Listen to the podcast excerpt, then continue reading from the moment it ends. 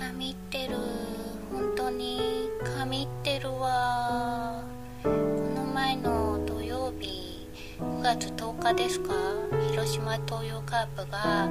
25年ぶりに予想通りにリーグ優勝いたしまして、いやー、カープファンの皆様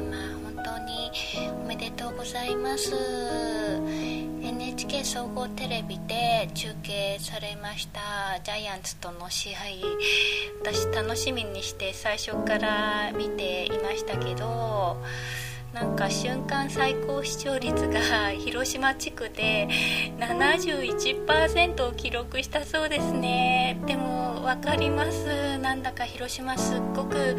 盛り上がっていたみたいで、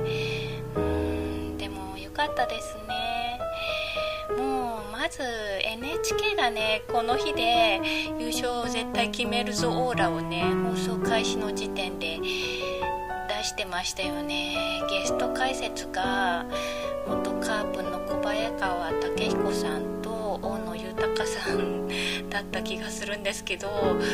でもう最初からねカープの選手の紹介を始めてるんですよ NHK が。試合の合間にね、鈴木誠也選手は神ってると言われとか紹介映像をね流してるんですよ。でそんな NHK の思惑通りにカープが優勝したわけですけども、ジャイアンツからするとね、本拠地東京ドームで屈辱の負け試合となったわけで、由伸は胴上げシーンとか見ていなかったみたいですけど、負けず嫌いの彼がもうどんなに悔しい思いをしたかと想像しますと、私一人泣きましたね。由伸がかわいそうすぎて。いやでもこの悔しさをね、ぜひ来年以降に生かしてほしいなと思いますね。それにしても今年の広島は本当に強かったと思いますね。シーズンの最初からなんか、あ、広島強いなって思ったように記憶してます。なんていうかな、カープがね放っているパワーやエネルギーがね、なんか他の球団と違うんですよ。私はね密かにね、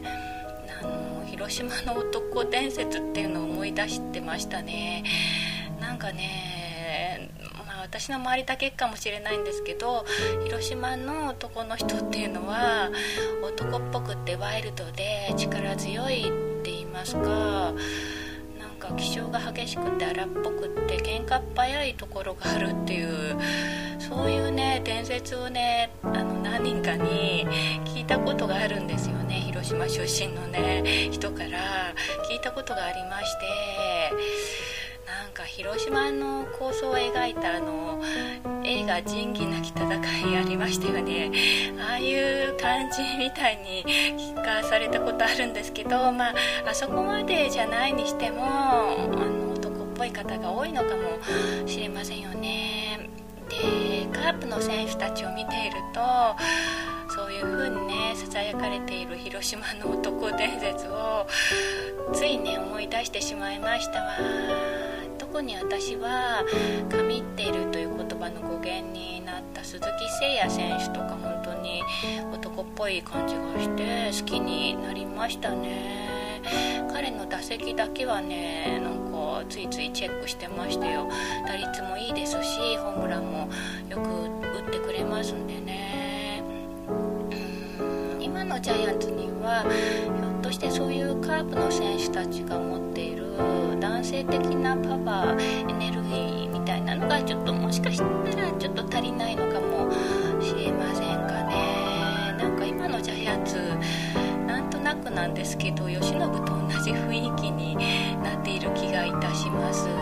上品でエレガントな雰囲気になっているかもと感じますね、個人的には。よく組織のトップがその組織の雰囲気になるって言われますけど、どうでしょうね、皆さんの会社とかどうですかね。社長さんの雰囲気が会社の雰囲気になっていたりしませんかね。尾形監督は広島の緒方監督は男っぽい感じの方なのかな。奥様のお話だと無口な方らしいんですけど、まあ、よく分かりませんけど多分お強い方なんでしょうね。でも私ずっと今年ジャイアンツの試合見てましたけど、吉信もね強いと思いましたね。我慢強い人だなって思いましたね。今年監督になってね、ネットでいろんなことを書かれても何があってもぐっとね我慢しているように見えるんですよね。彼は闘志を内に秘めるタイプの人なんじゃないかな。表向きはクールに見えるんですけど、ますますファンになりました。別に順位とか関係なくね、彼のことはこれからもずっと応援し続けていきたいですね。セ・リーグだけじゃなくパ・リーグも、大谷翔平君のいる日本ハムがなんか優勝しそうな雰囲気がありますので、まあ、まだ分かりませんけどこちらもね引き続き応援していきたいと思っております。それでは今回はこの辺でとろまりでした。またね。